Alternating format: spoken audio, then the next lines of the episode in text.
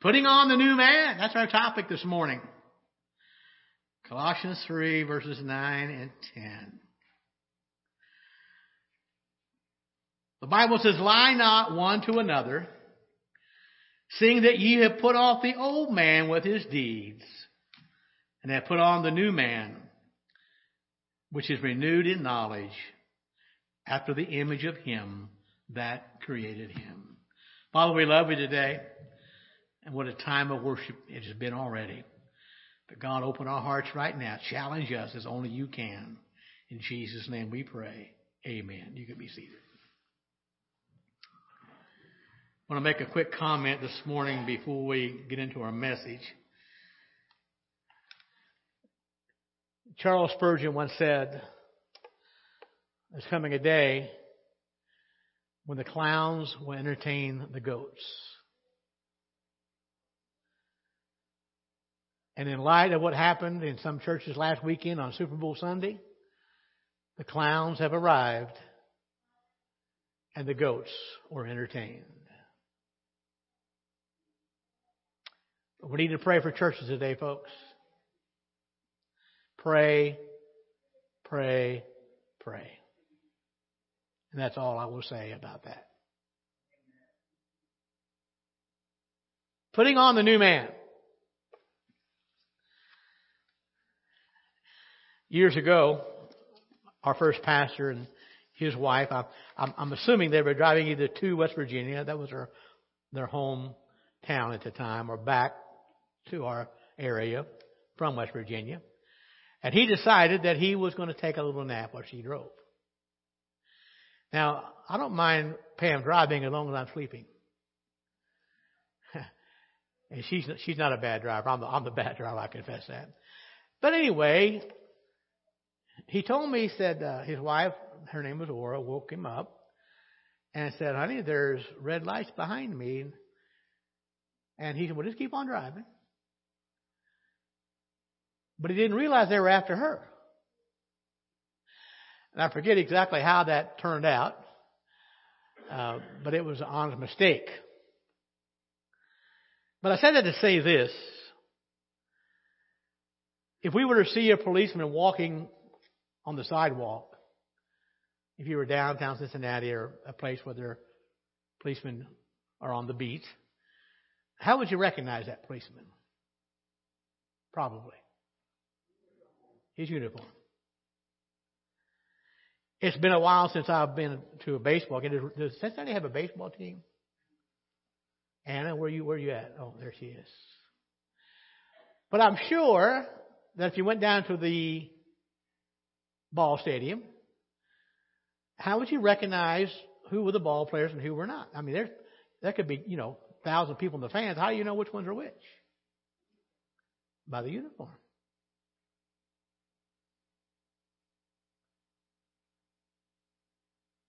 A soldier, if they're in their uniform, you recognize them. Same is true with football players. And there are many professions in our culture, you have to dress the part. People in certain professions wear a certain kind of uniform, and they look the part. Now, I will say this. Looking the part in days gone by was very important in our society. And the sad thing is that's beginning to change. And I don't think it's for the good.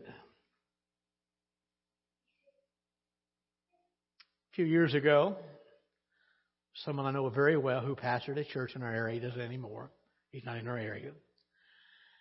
But he was making a hospital visit. And I'm assuming he wore, uh, you know, a lot of hospitals will give you a pass or a, some kind of a name tag to wear, uh, especially if it's restricted visiting that identifies you as a pastor and you, uh, you're welcome to come in. And a doctor saw him in the elevator and said to him, Oh, that's how preachers dress nowadays. Now, to me, I'd have been embarrassed. But my point is, whether right or wrong or indifferent, he didn't look the part.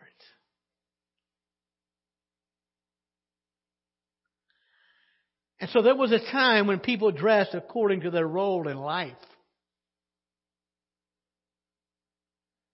And there was a time when what we wore was important. And it was relative to who we were.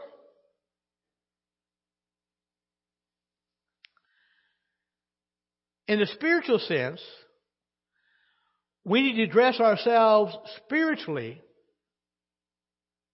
to meet our identity spiritually. So I want to say this morning, if you're a child of God, if you're a child of the King, we just sang about that.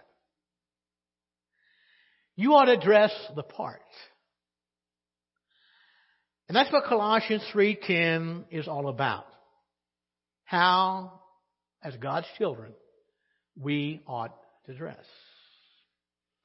Now, by the way, I am not talking about physical clothing here. And the Bible is not speaking about physical clothing. It's speaking about the spiritual clothing we wear, referring to the style of life dressing according to our identity.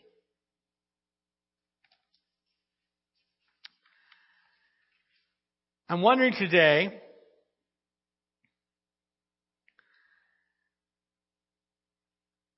that in the Christian realm,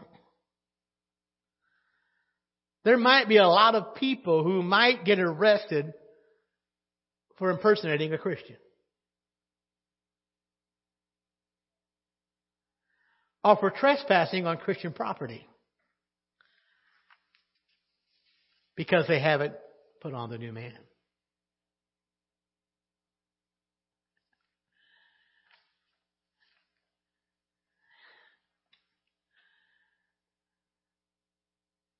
Few years ago, I had a pair of tennis shoes.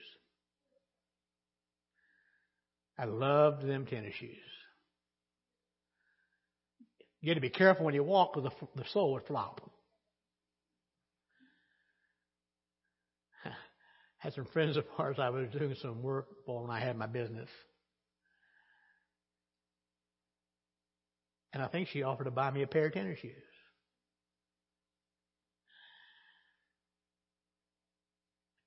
And finally, I went to find them one day, and they were gone. Pam doesn't have any idea how close we came to divorce that day. But think about this. When we come to Christ and we put on that new man, that old favorite garment, that old life, that we want to hang on to, my friend, it has to go. It must go. And so, trying to explain this from a spiritual standpoint, when we were saved, the moment we gave our life to Jesus Christ, when we believed, when Christ redeemed us, the old man died. So the old man died. This is a spiritual experience for those who are born again. The old man died. We were born again. We were born a new person, a new man in Christ. And, and I'm including women here as well. And that new man in Christ doesn't want to wear the old man's clothes anymore. That's the whole point of this. Now, I don't know how accurate what I read this past week was, but I'm assuming it's true. I read that when a believer was baptized in the early church, the custom was that when they were baptized, their clothes were thrown away. And that person was given a gift from the believing community a new white robe. a symbol of their new identity. The old man is. I think you sing a song about that, Rick. Yeah. The old man's died. He's dead. And that is the significance of water baptism. It doesn't save us, but it's, a, it's an outward picture of an inward reality. We have died to the old life. We are buried with Christ. And we are raised to walk in the newness of life. And that sort of illustrates what we read here in Colossians chapter 3. Us dying with Christ, rising in new life, getting rid of the old clothes and the old garments, and putting on a brand new wardrobe, a brand new lifestyle to accommodate our brand new life. So what does it mean? What's it mean to put off the old man and put on the new man? And I mentioned last week, this sounds kind of complicated, but it's not. In reality, it is a simply an act of faith, a decision we make. I am not going to follow the old man. I don't want to live the old lifestyle, but now I'm going to live for Christ. Christ in me, the hope of glory. So how do we put on the new man? I'm glad you asked. Number one, by renew, being renewed in the spirit of our mind. Ephesians chapter 4, verse 22 through 24. Paul writes that you put off concerning your former conduct the old man which grows corrupt according to the deceitful lust and be renewed in the spirit of your mind. And that you put on the new man, which was created according to God in true righteousness and holiness. And the first thing I noticed when I read those couple of verses, there's a contrast, a definite difference between the old man and the new man. Verse 22, the old man. The old man grows corrupt according to the deceitful lust. So our, our old man, our old self, was being corrupted by our lust. And the verb form in the Greek reveals a continual process. And my friend, before I was saved, I was in danger. Thank you, Lord, for saving me. I have no doubt in my mind, except for the Lord Jesus Christ coming and saving my soul, I would not be married to my wife today. I was not a good person. And the Bible says, in yourself, you won't get better, you get what? You get worse. You continually get, get corrupted, a continual process. It's a, it's a complete de- degeneration and it leads to spiritual death. And what I didn't realize, my old nature was like a cancer. It spread and it was destroying my life. Thank God for Jesus. But that's the old man. Christ comes along and he offered me a new self. But understand something. We have to desire the help of Christ to put off the old self. We cannot do it on our own power. So uh, we take off the old dirty garments and we exchange them for something clean and something new. And so we can take off the old filthy self and exchange it for the pure, clean self that is now provided by the Lord Jesus Christ. Now, by the way, the putting off happened when you were saved. But we have to drive out the remaining parts of it day by day by day by day. Look at verse 24 again, Ephesians 4. And that you put on the new man, which was created according to God in true righteousness and holiness. And so this new man we're to put on is a new creation. We are brand new in the Lord Jesus Christ, and this new creation gives me a different bent on life. I now begin to walk in a new direction. And by the way, that's a part of repenting. It's an about face. You were going one way and now you're going another direction. It's a military term, about face. So this new self, this new man, is a brand new relationship we have with Jesus Christ, and that changes our walk in life. And this new command, this new creation occurred once and for all. But every Christian, every born again child of God needs to take that and appropriate that, God's image, through the spiritual renewal of our mind. We must change the way we think. And the Bible says that our new self is according to the likeness of God. And it brings with it the characteristic of true righteousness and holiness. Now hold on. Every man, boy, woman, or girl ever lived was created originally in the image of God. Adam and Eve sinned and that image was marred. When Jesus Christ comes into our life, He recreates that image in us. We are now a new creation in Jesus Christ. And now, whenever you have a right relationship with God, you know it because you begin to live right. A right relationship always results in right behavior. Ephesians chapter 2 verses 14 through 16. Please follow along very carefully and I'll make some comments so you understand I know what Paul's talking about here. Verse 14 is talking about Christ. Paul says, For he, himself, Christ, is our peace, who has made both one and has broken down the middle wall of separation, having abolished in his flesh, talking about Christ, the enmity that is in the law of commandments contained in the ordinance, so as to create in himself one new man from the two thus making peace.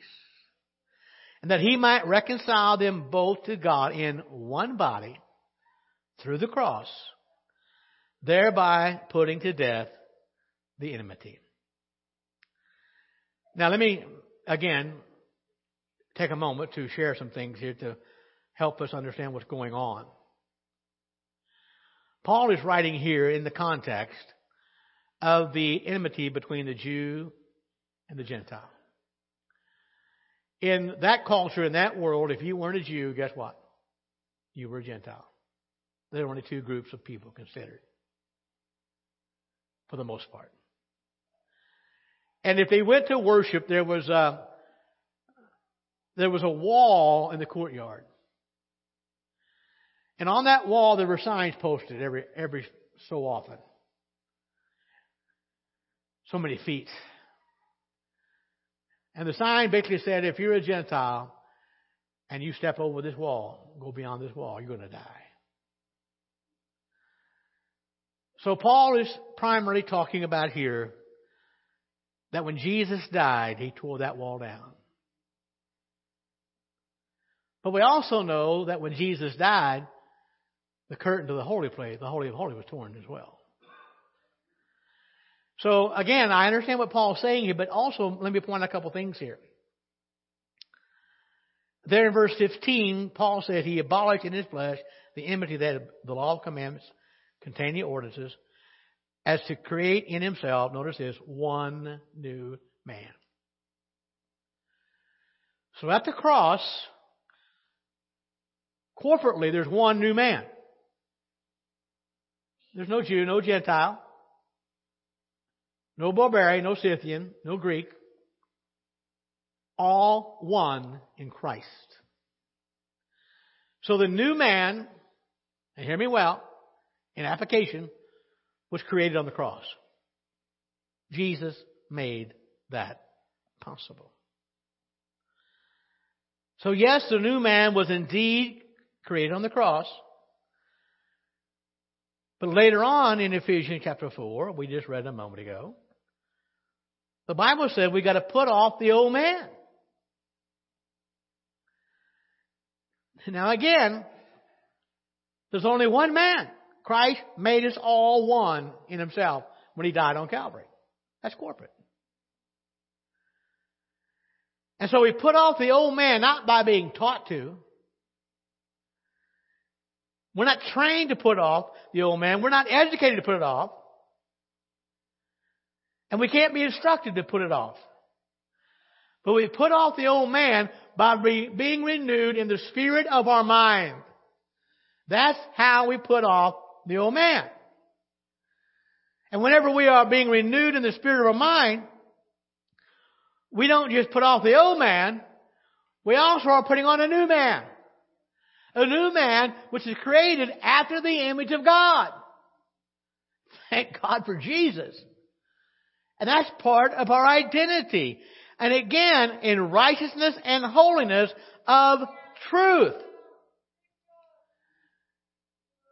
And here's what I had to learn. I hope you've learned it as well. The new man in Christ was never on us. It wasn't in us. In fact, on ourselves, nothing of the new man could exist. And that's why the Bible said we're to put it on. We're to put him on where the new man which Jesus created on the cross. We're to put that new man on. And the way we put the new man on is by being renewed in the spirit of our mind. Folks, please don't miss how important that is. Being renewed in the spirit of our mind. Ephesians 4.23. And be renewed in the spirit of your mind.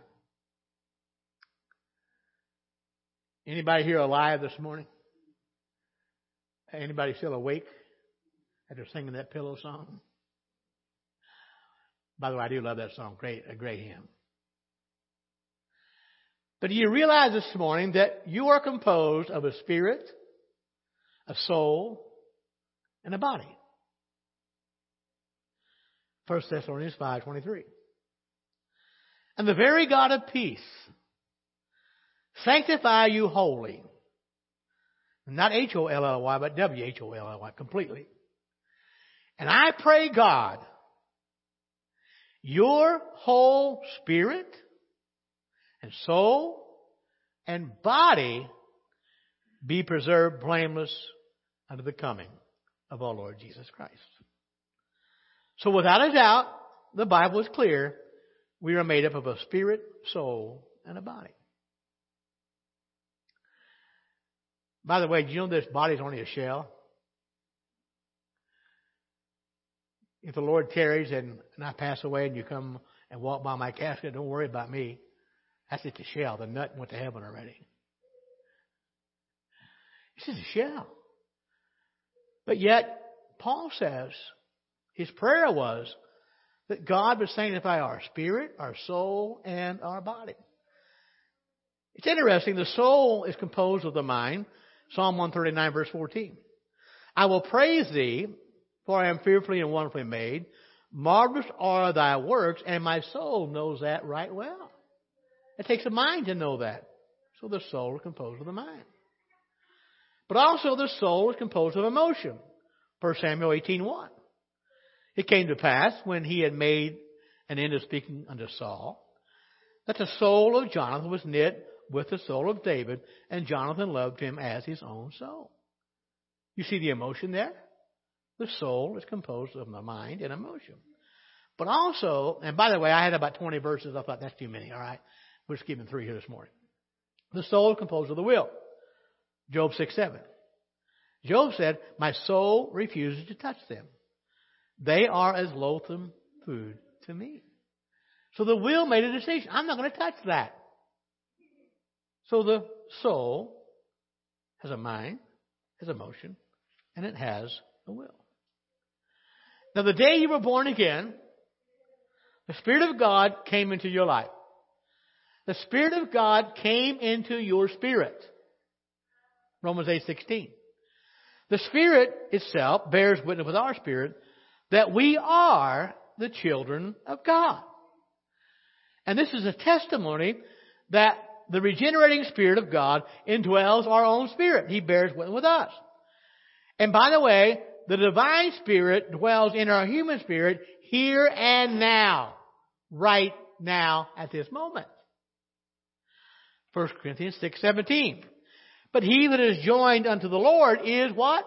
One spirit. And so what we're seeing here is the mingling of the Lord as the Spirit with our spirit. And the more we pray, the more we fellowship with the Lord, the more we call on His dear name, the more we open our entire being to Him, the more our spirit spreads into our mind, and consequently, the more the spirit of our mind becomes like Jesus. It's in that kind of spirit we are renewed for transformation.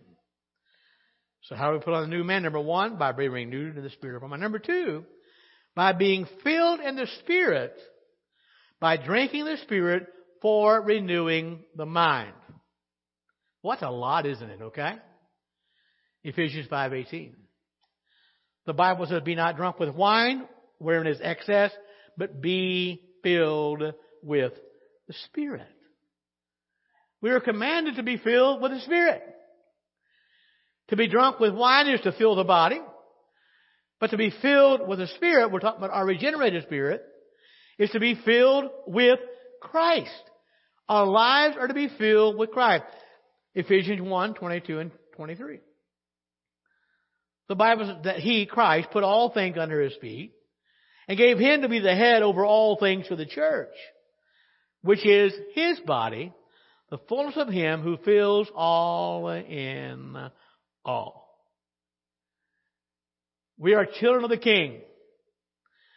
And every believer, as a part of the body of Christ, is filled by Christ who fills everything, everywhere with His presence. Thank you, Lord.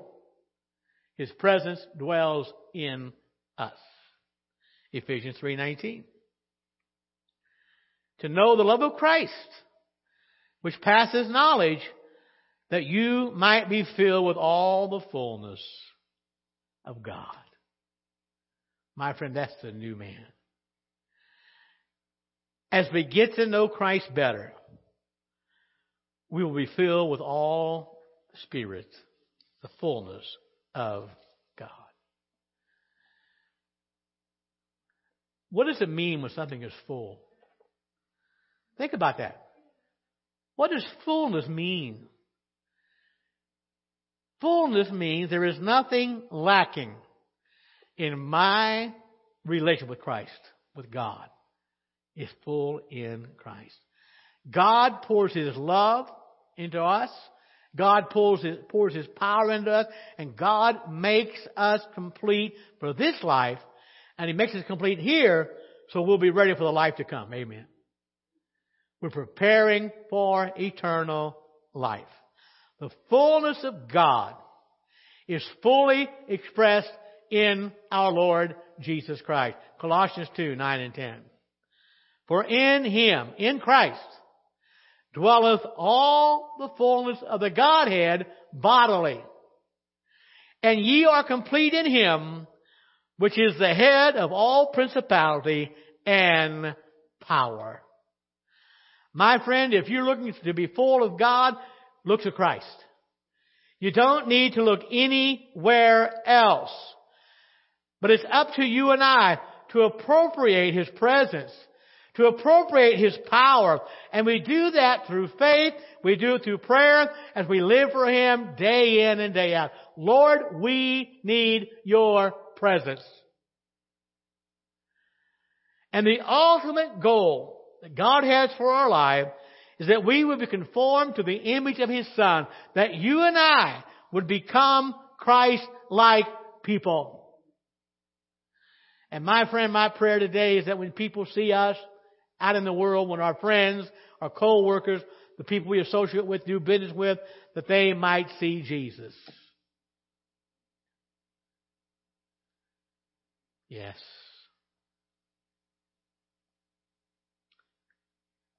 Two of the Greeks came to Philip one day toward the end of the ministry of Christ on earth. And when Philip asked them, What do you want? They said, Sir, we would see Jesus. We want to see Jesus. My prayer is that people see Jesus in our lives. And the great news is we can ask the Holy Spirit to fill every aspect of our life to the fullest. And, and God wants to spread from our spirit to our mind, but also to our emotion and our will. He wants to control every part of our life. He wants to sanctify, set apart every part our body, our soul, and our spirit, our emotion, and our will, and our mind. And then as we walk with God, our regenerated spirit mingles with the indwelling spirit of God. It spreads through our mind. And in this mind, this mingled spirit of our mind, are being renewed.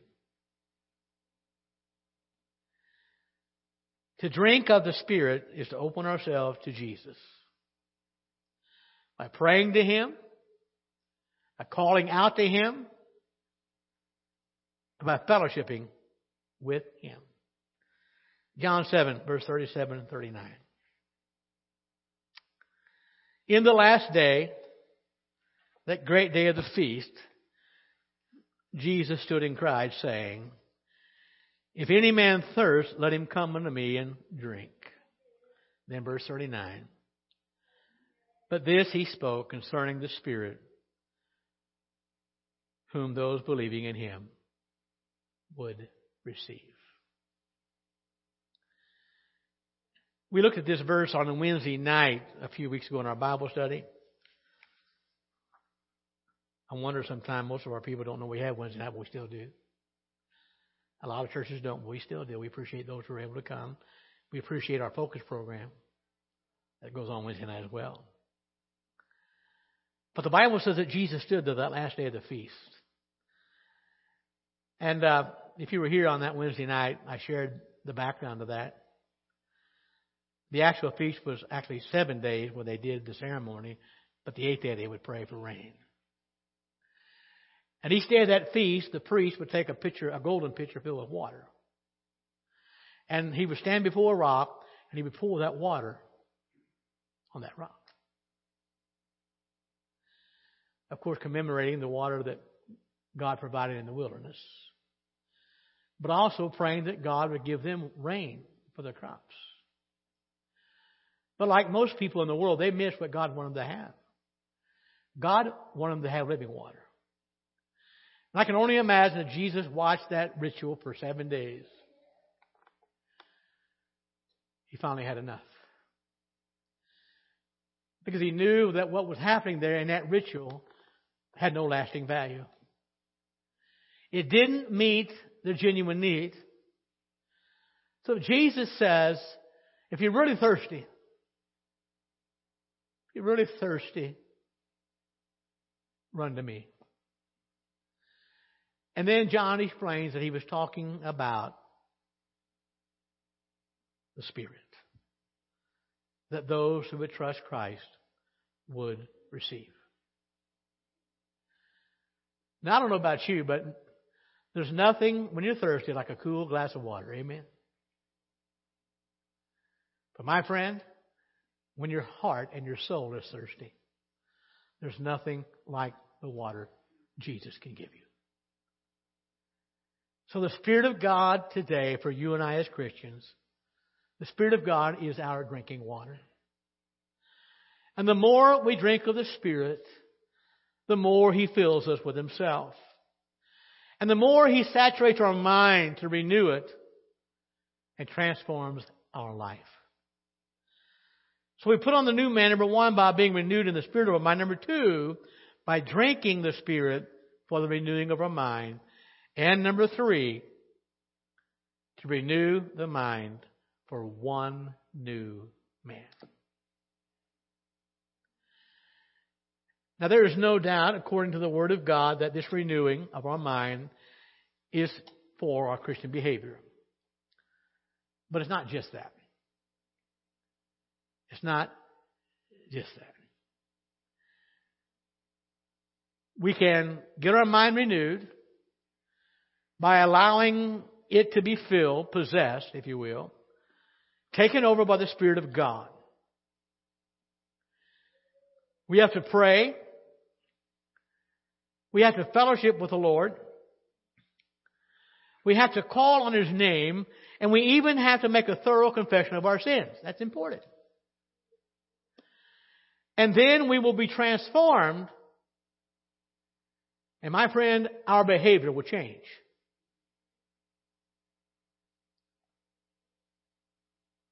And this is true.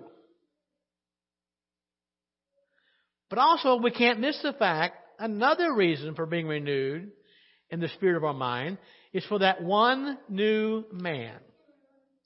Colossians 3, 10 and 11. And having, I'm sorry, and have put on the new man, which is renewed in knowledge after the image of him that created him. Notice this, where there is neither Greek nor Jew, nor circumcision nor uncircumcision, barbarian, Scythian, bond nor free, but Christ is all in all.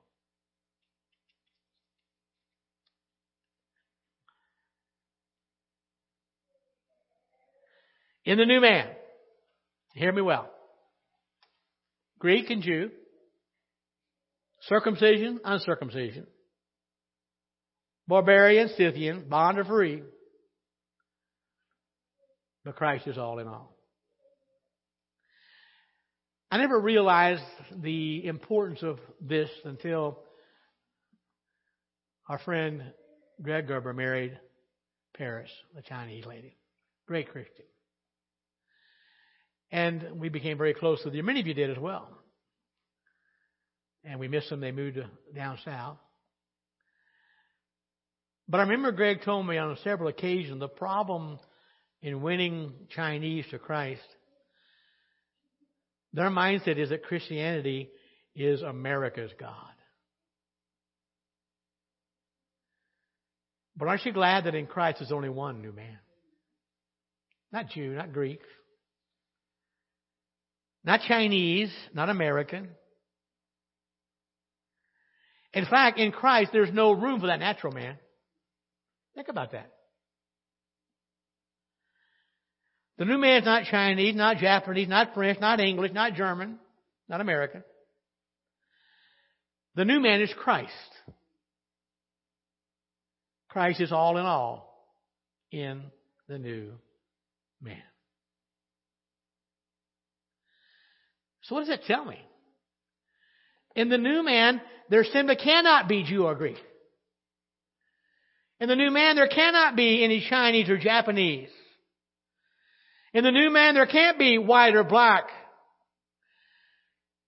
Because if you're in Christ, we all need to be renewed for the existence of one new man. And that's Jesus Christ in us.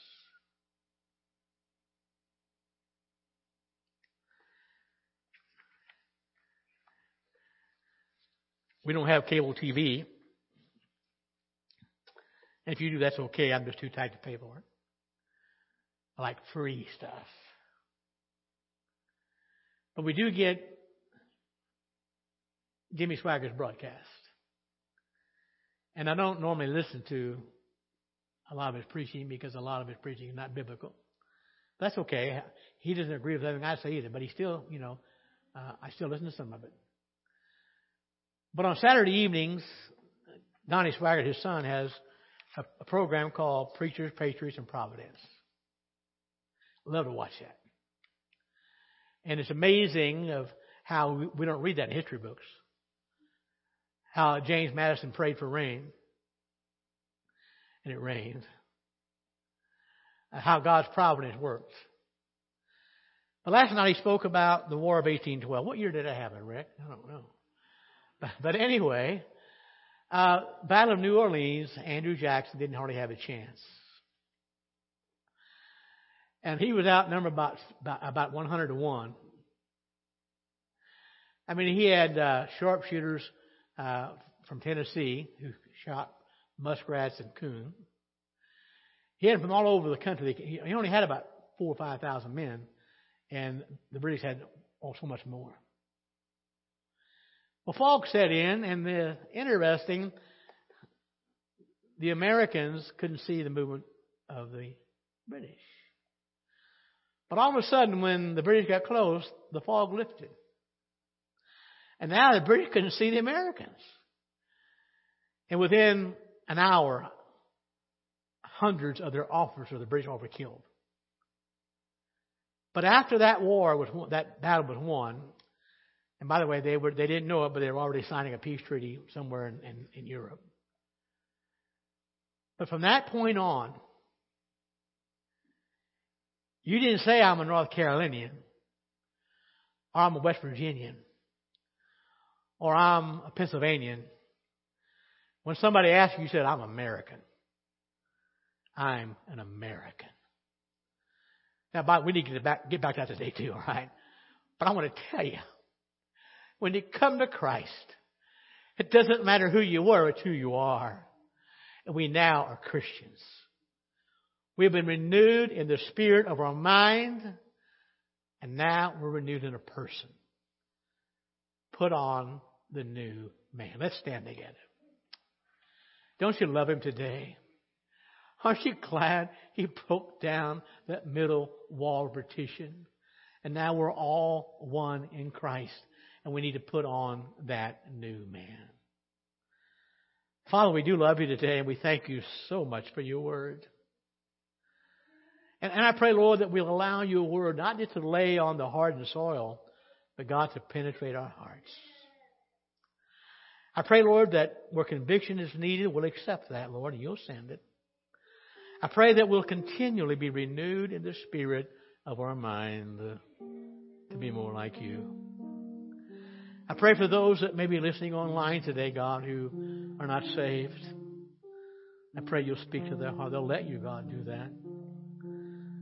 I pray for my own dad, God, who needs a Savior. Break down his hardened heart. I pray, Father, for those who think they're saved and hope they are, but not sure about that, and they're lost as can be. And I pray for those who are born again. Help us to be renewed daily in the spirit of our mind. And we'll pray it in Jesus' name. Amen. We always give you an opportunity to pray. You can come forward and pray. You can pray where you are.